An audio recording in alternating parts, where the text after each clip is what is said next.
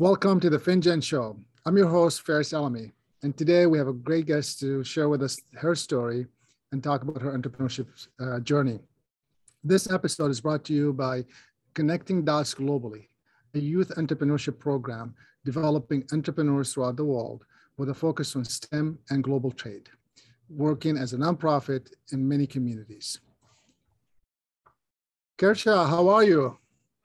I'm great, Faris. Thank you so much for having me and, uh, you know, sharing on your platform, which is impacting lives in such an, you know, powerful way. Thank you for all you do. Oh, thank you. Thank you so much for being here. I'm excited about uh, talking to you about your journey. Reading mm-hmm. your uh, little uh, application is always fun to see the different ways that people start. But maybe we yeah. could take a step back because I know who you are, but maybe you could tell the listeners here or the viewers on YouTube, um, who are you? What do you do? So I am Kirsha Campbell. I am a twin mom and I do help entrepreneurs, CEO, business owners scale their cash flow, their profits through setting up strategic financial systems. So I'm pretty passionate about getting your numbers actually converting to cash flow, money in the bank and assets and building recession-proof businesses. Yeah. Very cool. And tell us, how did you get here? What did you do before and why, why did you do this now? Why are you, why are you doing this business? I actually was in the corporate world before and I was doing what I'm doing now in, in the corporate space. And I did see the support that was needed for small business owners, entrepreneurs, and even those CEOs in the corporate space as well. There was greater support needed to help them to understand their numbers, say goodbye to overwhelm and confusion, chaos. So that was what really drove me to really branch out and start doing this, you know, you know, in a more impactful way than being in the corporate space.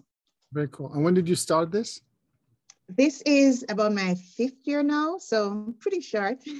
Amazing. Yeah, I mean, five years is not an easy task to do.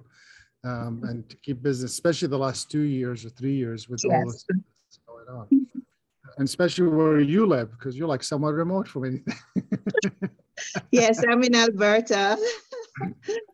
Yes. That's awesome. Cool. Well, maybe you could tell us um, what when was the moment you felt you wanted to start this business? Because you could have obviously done anything else you wanted to. Why why, why did you start it? What was that moment where you felt I got to do this?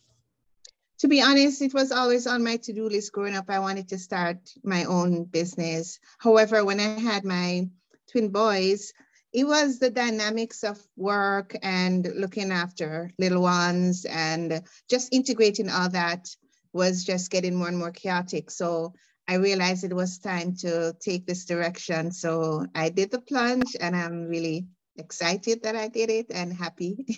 it's been a mixed emotion journey. However, I'm pushing along for sure. for sure. Yeah. I mean, uh, we all know it's not an easy task to do what you're doing. Mm-hmm. Sounds good.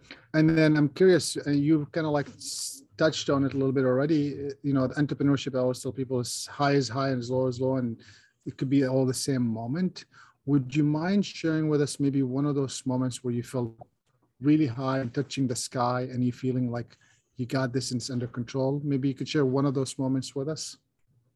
One of those moments was when I was approached by a training company on LinkedIn, they reached out to me to train executives in the Caribbean and in the in Asia. So I, you know, I was really, really pretty excited. I was like, okay, there. I was, how did you find me? They said I saw you doing your videos on LinkedIn. So I was just pretty elated that you know, they saw me and it, it just gave me a great and a new, is it rush of adrenaline? they call adrenaline to keep going. So you are being seen. Even sometimes you think no one, no one is observing or you're not making an impact. You are. So that was a really high moment for me.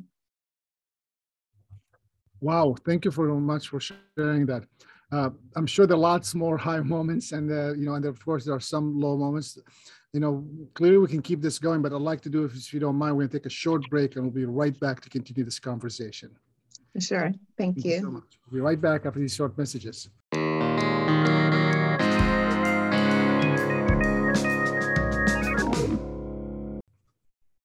Welcome back.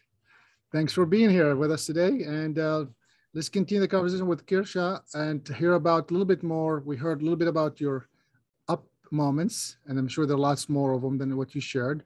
Would you mind sharing with us maybe the moments where you felt maybe at the time the world is ending and you may need to rethink about what you're doing with your business or something like that? I'm sure you've had many of them. We all do, right? So maybe you could share just one of those moments.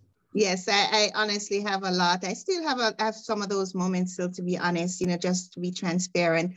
So a really low moment was into uh, my, my sons have had a series of surgeries and just, you know, various challenges. And it was, uh, I, I was at that crossroads. It's like, how do I keep going, doing my best as a mom, giving my best to clients, growing myself, just all those, you know, dynamics So that was a pretty, pretty, pretty low moment for me. I, I felt like I wasn't sure if I was on the right path. I felt like, do I need to keep going, or you know, how how do I find that right integration? I don't like to use the word balance because it's never balance. It's how do I integrate it all. So that was a really, really low moment for me. And another thing that led to that was I just was not getting the results that I wanted to see. So that kind of just put the icing on the cake too. So it was a bit of all of that for sure. That was a pretty low moment for me. Well, thank you so much for sharing that. I know um, that's very difficult, uh, and I'm sorry to hear what's going on with your son. I'm hoping that uh, he's doing better and moving on from that. And those moments, I mean, I always people, if you don't have those moments all the time, that means you're not practicing entrepreneurship, right? it's just part of the journey that you have to feel world is uh, you're winning and the world is ending all the same yeah. time.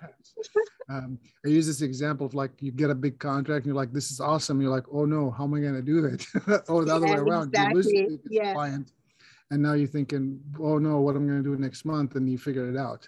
So Thank you so much for sharing that. I think one of the things we'd like to do through this conversation is to really shed a light on the reality of these ups and downs moments, mm-hmm. but also the reality of you kept moving forward. You didn't stop. And that's really what it comes down to it. As long as you keep moving forward, you continue to go where you want to go. Yes. Cool.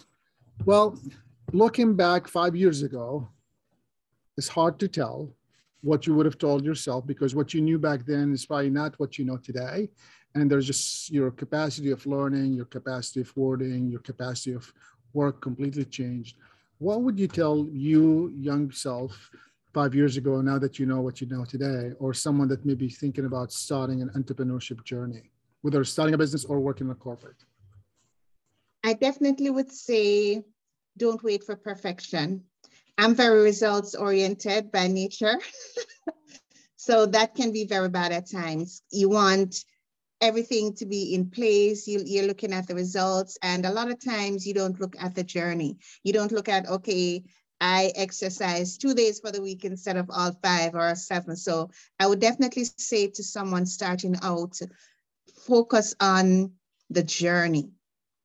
Not only how you are growing, but how you are impacting others. There are persons, even recently, I'll quickly say this out. Um, a woman reached out to me and she was like, you know, I see you and I just need to talk to you. And, and she was just outpouring so much that was happening. And, you know, we, you know, she with motherhood and business. And uh, I looked at it and I was like, if I wasn't there and she saw me going, going, now that I'm perfect, then she wouldn't have been reaching out and, you know, I wouldn't be able to support her. So always remember that it's not always about you. A lot of times we focus on, am I going to mess up? Am I going to say the right thing? It's not about you. It's less about you and more about how you're impacting others, how you're changing other businesses, how you're helping individuals, families.